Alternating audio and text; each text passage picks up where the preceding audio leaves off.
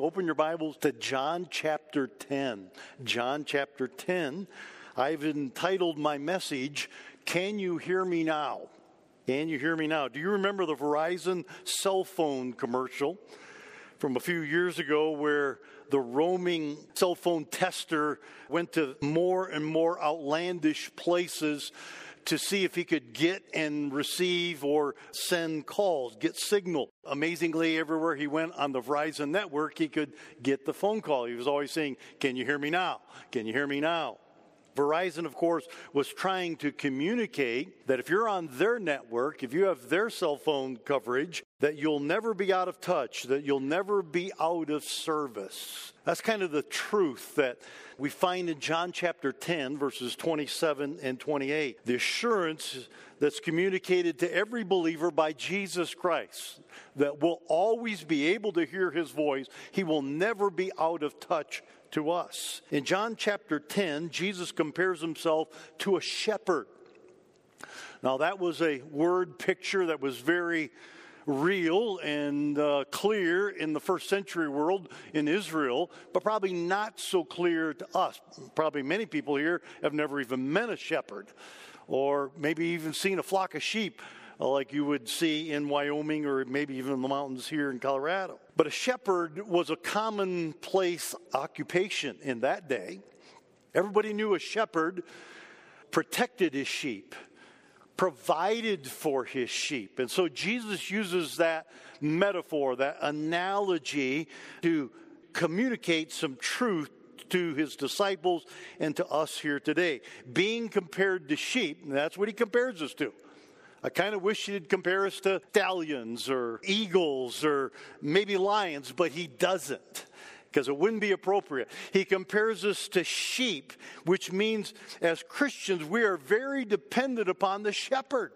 All of us understand, I think, how dependent sheep are upon a shepherd. Matter of fact, they say if it wasn't for shepherds, sheep would go out of existence because they can't fend for themselves.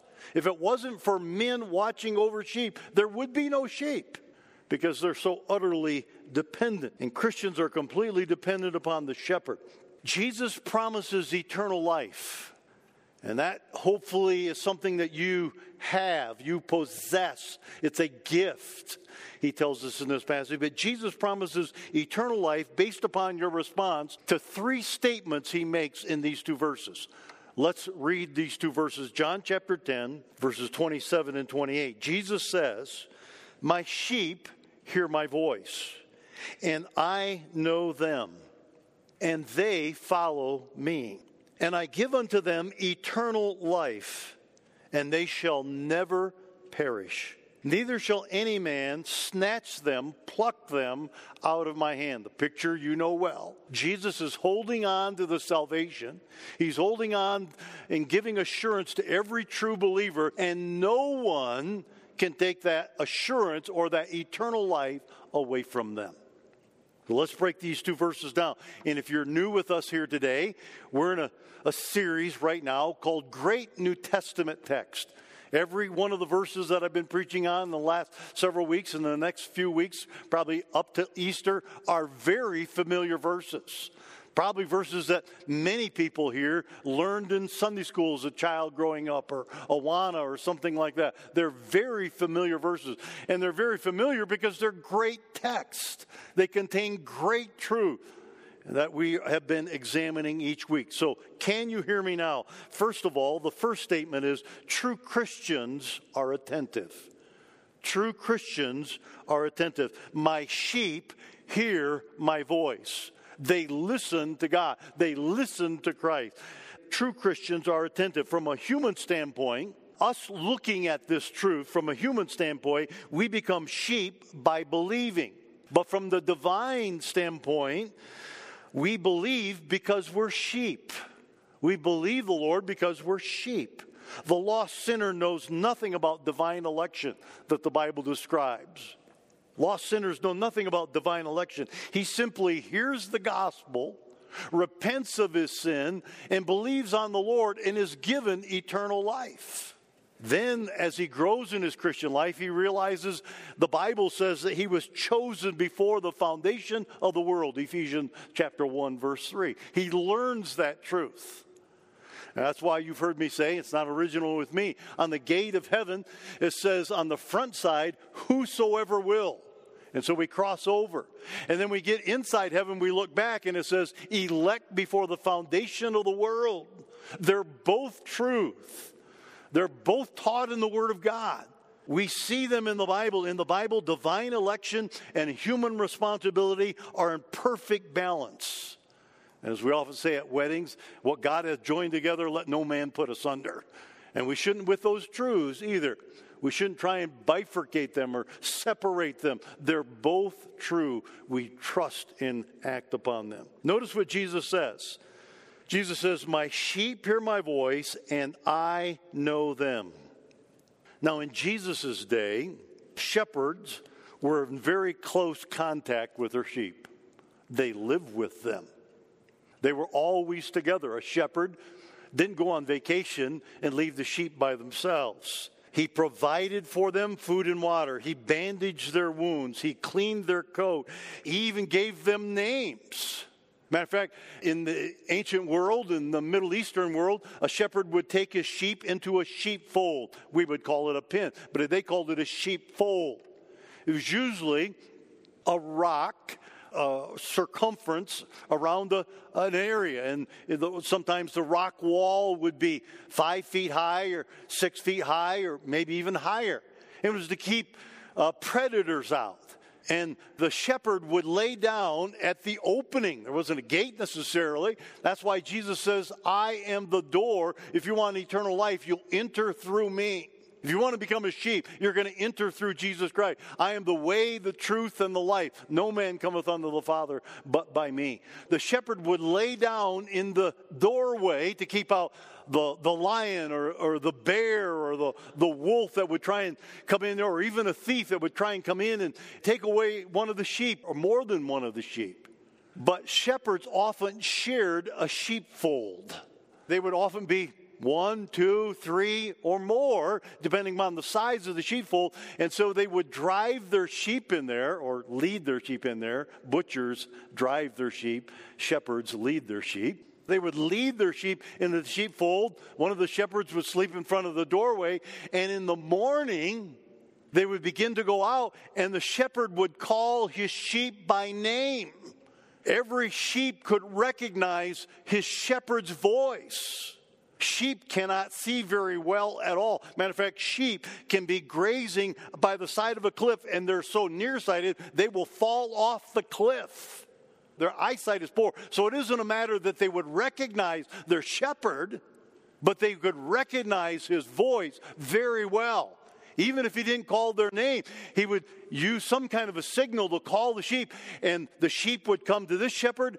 The sheep that belonged to another shepherd would go to that shepherd, and they would lead them off in different directions. Hearing the voice of the shepherd was critical to staying alive if you were a sheep. They had poor eyesight, they didn't smell well. and, and uh, you could take that a couple of ways, but they could hear well and they could recognize the voice of their shepherd. You know, there are a lot of voices crying out to you today and to me. There's the voice of self that says, Go this way. We want this. Do this.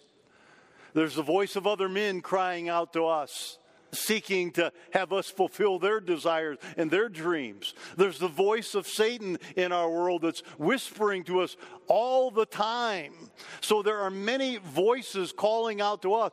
But if you're God's sheep, if you're a believer, you need to listen to the voice of our shepherd, Jesus Christ. And of course, we listen to the voice of the shepherd through his word. That's how we're going to hear God's voice to us. So let me ask you are you attentive to the voice of your Savior, your shepherd? Do you listen to what he has to say? Are you availing yourself? Can the Holy Spirit easily direct you with internal nudgings because you're impressionable and moldable, maybe we would say, and you're listening to the Holy Spirit as He uses the Word of God to direct your path.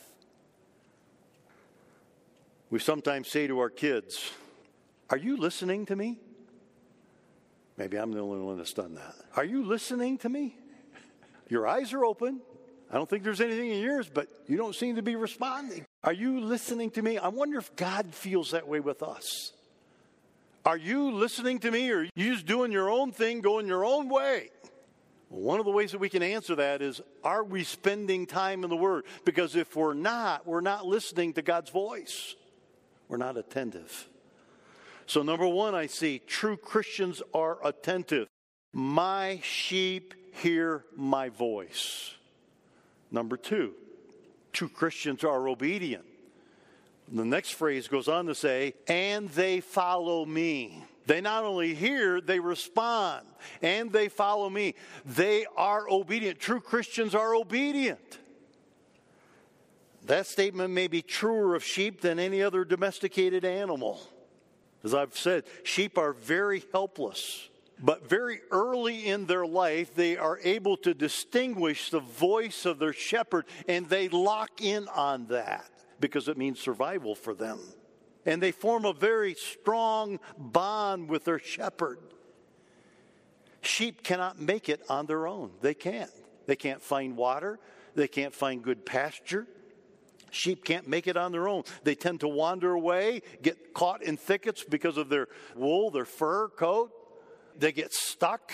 They can't defend themselves. Even thinking about a sheep defending himself is kind of a funny word picture in your mind. Sheep don't do karate. Sheep don't have any natural, they, they, they're not ravenous, they're not predators, they can't defend themselves. They are 100% prey if they're not with a shepherd. They're very, very vulnerable animals. They tend to wander, they require constant protection, guidance, and food. But sheep can be productive. In the right circumstances with a shepherd, sheep can be productive. They produce milk for cheese and other things. They produce, of course, wool, which has been used really since the history of mankind. They, of course, produce meat that's used around the world. But sheep are ceremonially clean. And so that made them very valuable in Israel because of the sacrificial system. That's why there were shepherds keeping their sheep on the night in which Jesus was born. And the shepherds were out them on the cold hillsides of the wintertime because there was a constant need for sheep and lamb in the sacrificial system because there were many sacrifices a day. Many lambs and sheep died every day in the temple sacrificial system. So we can make the application that, yeah, we're, we're vulnerable and, and we're helpless and, and we need a shepherd, but, but we have value in God's sight. God loves us and he can use us. David, the shepherd king, and he was. He was a shepherd before he became king. Said in Psalm 23, as we read earlier, The Lord is my shepherd. I shall not want. I don't need anybody else. The Lord is my shepherd. I shall not want. He's going to take care of all my needs, in other words. He makes me to lie down in green pastures. He leads me beside the still waters. You know, sheep can't drink from rushing water. They have to have a very settled body of water, a still brook, or they won't drink from it. They're easily scared. Remember, Jesus is talking about sheep. He's talking about true believers, in other words, in this section of Scripture, not counterfeits, not counterfeit sheep, but true sheep. The Bible tells us that the dog returns to its vomit, that the pig returns to its sty, the mud pit. It says in 2 Peter chapter 2 verses 20 through 22. False professors who claim to have Christ, who claim to be Christian, false professors talk about their faith or even their works, but true Christians, true possessors of the faith, God says their obedience is a mark of a true disciple. It's not talk, it's, really obedience is the mark of a true disciple. They follow me. Now, what does that mean? That mean that we can never get off track in our Christian experience? We can never sin, we can never backslide, we can never wander away from God? That's not what it's saying. It's not describing sinless perfection, as some groups would maybe even proclaim. If, if you're not living sinlessly, then you've lost your salvation. You need to get resaved. That's contrary to all of the New Testament, as you probably know. It's not talking about sinless perfection, it's talking about a natural inclination. And there's a difference. Sinners will just follow after sin. But Christians will sometimes wander off and get into sin or disobey God. But their natural inclination is to get back with the Lord. It's not talking about sinless perfection, it's talking about natural inclination that we want to obey the Lord. We fall short of his desires for us. We fall short of our own goals as a Christian many times, but our natural inclination is to please God with our life. So we have to stop and say, Is that true of me? Is that my heartbeat? Is that my longing to please the Lord?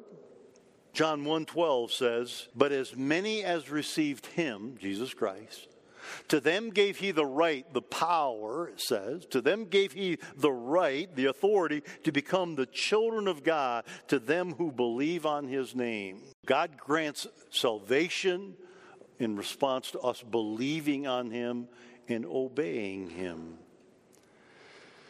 And once you're in the family, and this is a, this is a text of security.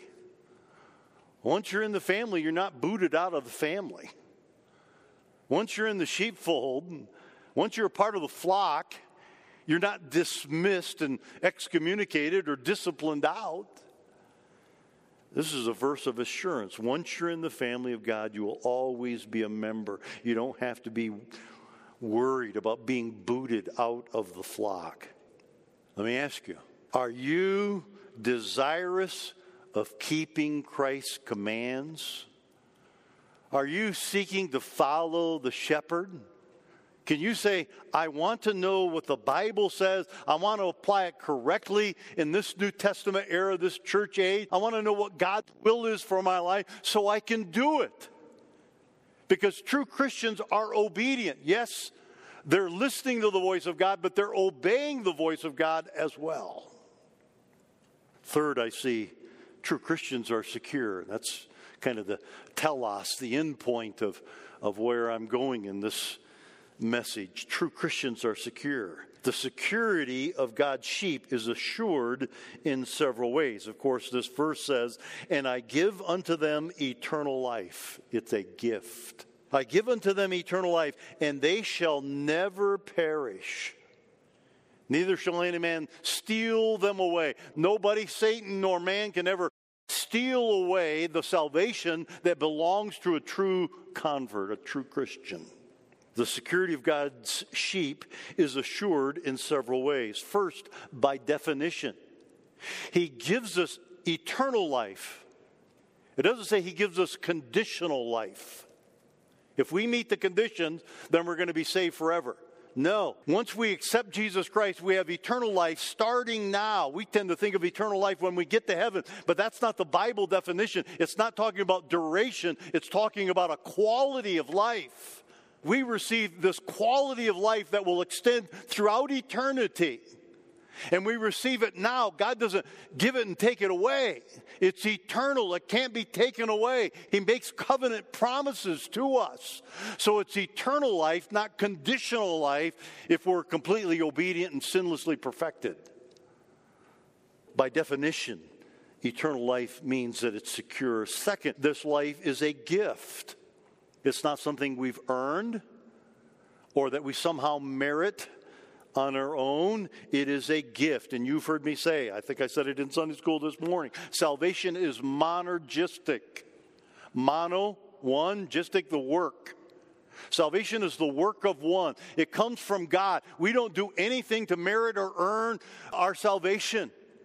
Now, Sanctification is synergistic. We work with God, we read our Bible, we go to church, we pray, we witness, we practice the Christian disciplines, and we grow. But salvation is monergistic, not synergistic. It's not like we're doing something and God's doing something. God does it all. We just receive it because it's a gift. And it's described over and over that way as a gift from God not something we earn or even deserve. If we were not saved by our good works, but by His grace, that means that we cannot be lost or lose our salvation by our bad works. If we're saved by grace, we can't be lost by our works or our failings. Romans chapter 11, verse 6 says that very thing. Even more, Jesus gave us his promise that his sheep would not perish. And the promises of God are yea and amen, and they cannot be broken, the Bible says. He gives us a promise that we will turn from our sin and trust what Jesus accomplished on the cross, we can have eternal life. We will never, ever perish.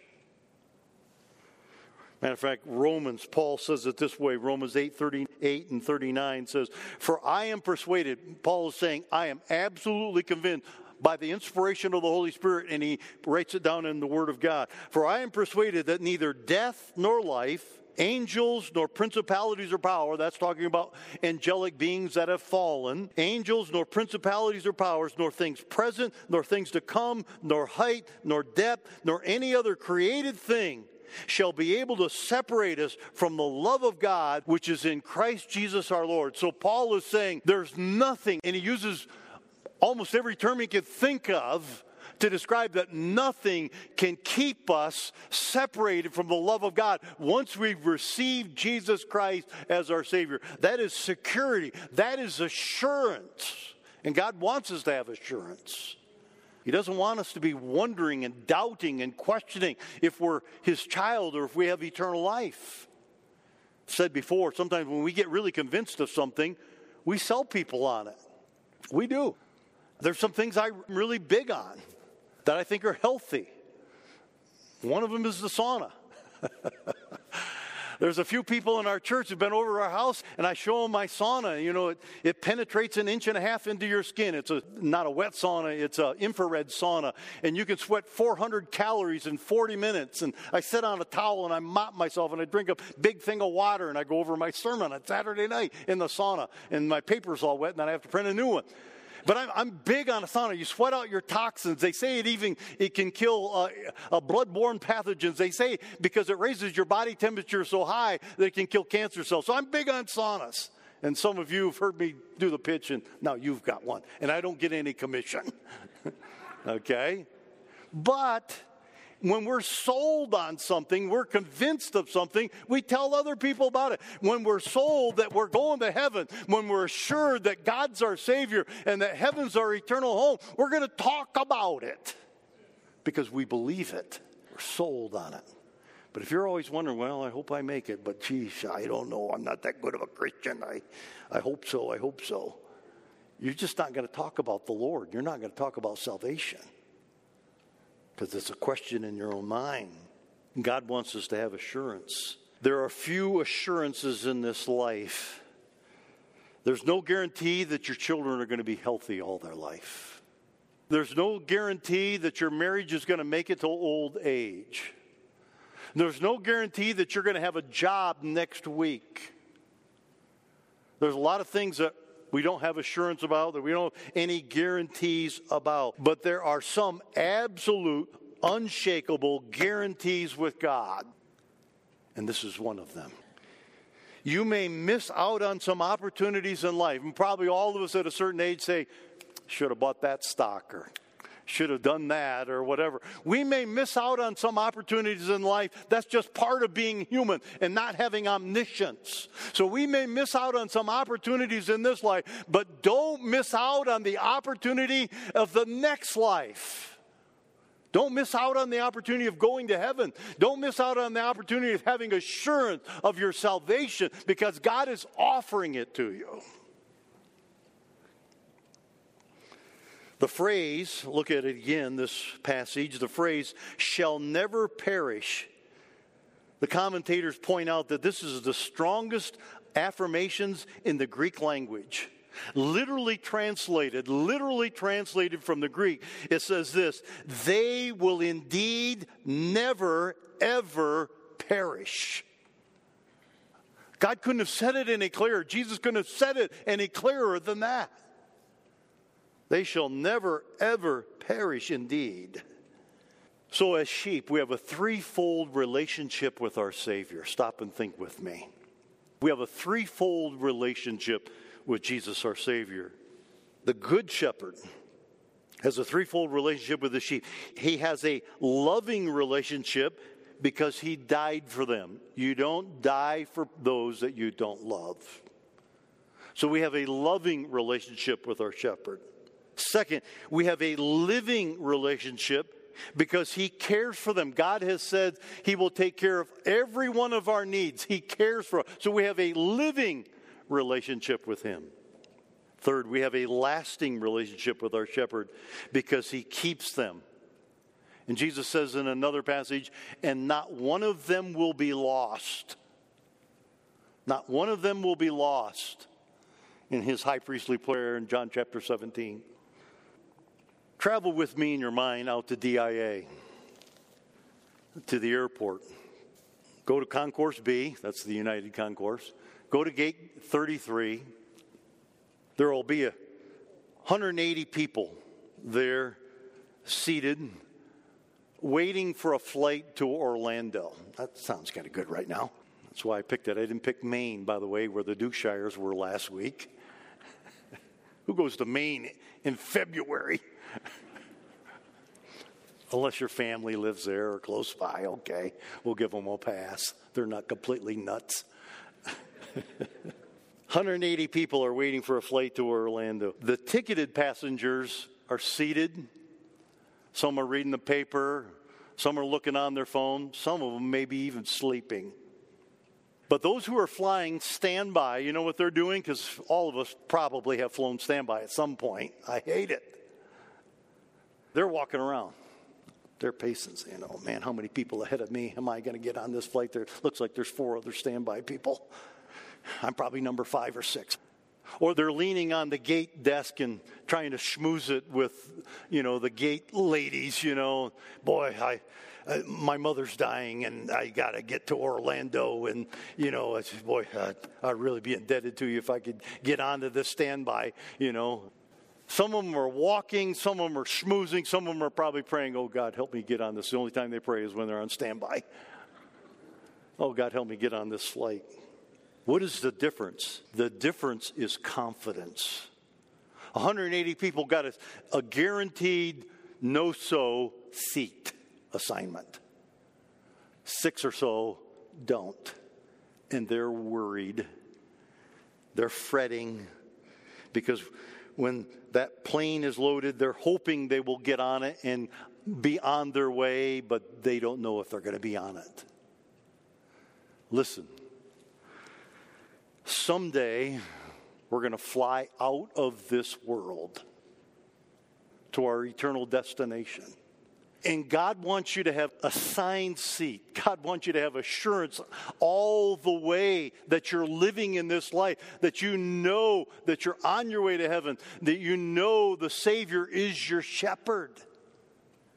So if you don't know that, you're missing out on God's intentions for your life, even right now, as well as in eternity. So, my prayer, my plead to you, my bequest to you is if you're not sure, settle it today.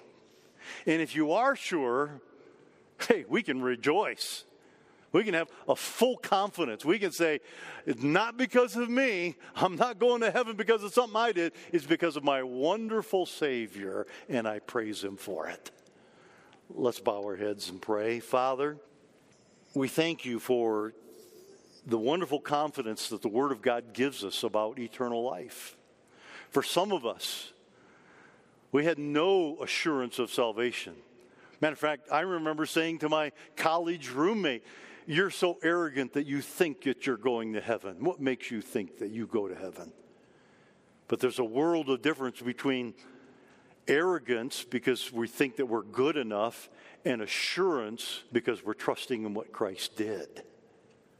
So we thank you that you can give to us, every one of us, a biblical assurance that heaven is our home and that you're our shepherd, our Savior. If there's someone here that doesn't have that confidence, Lord, may we be able to help them. You know that's why, at least in part, we exist as a church. And then, Lord, for those of us who are saved, may we just be so thrilled and excited and confident that we want everyone that we know to know Jesus Christ. And then we'll spread the good news about our shepherd Savior. We ask in Jesus' name, amen.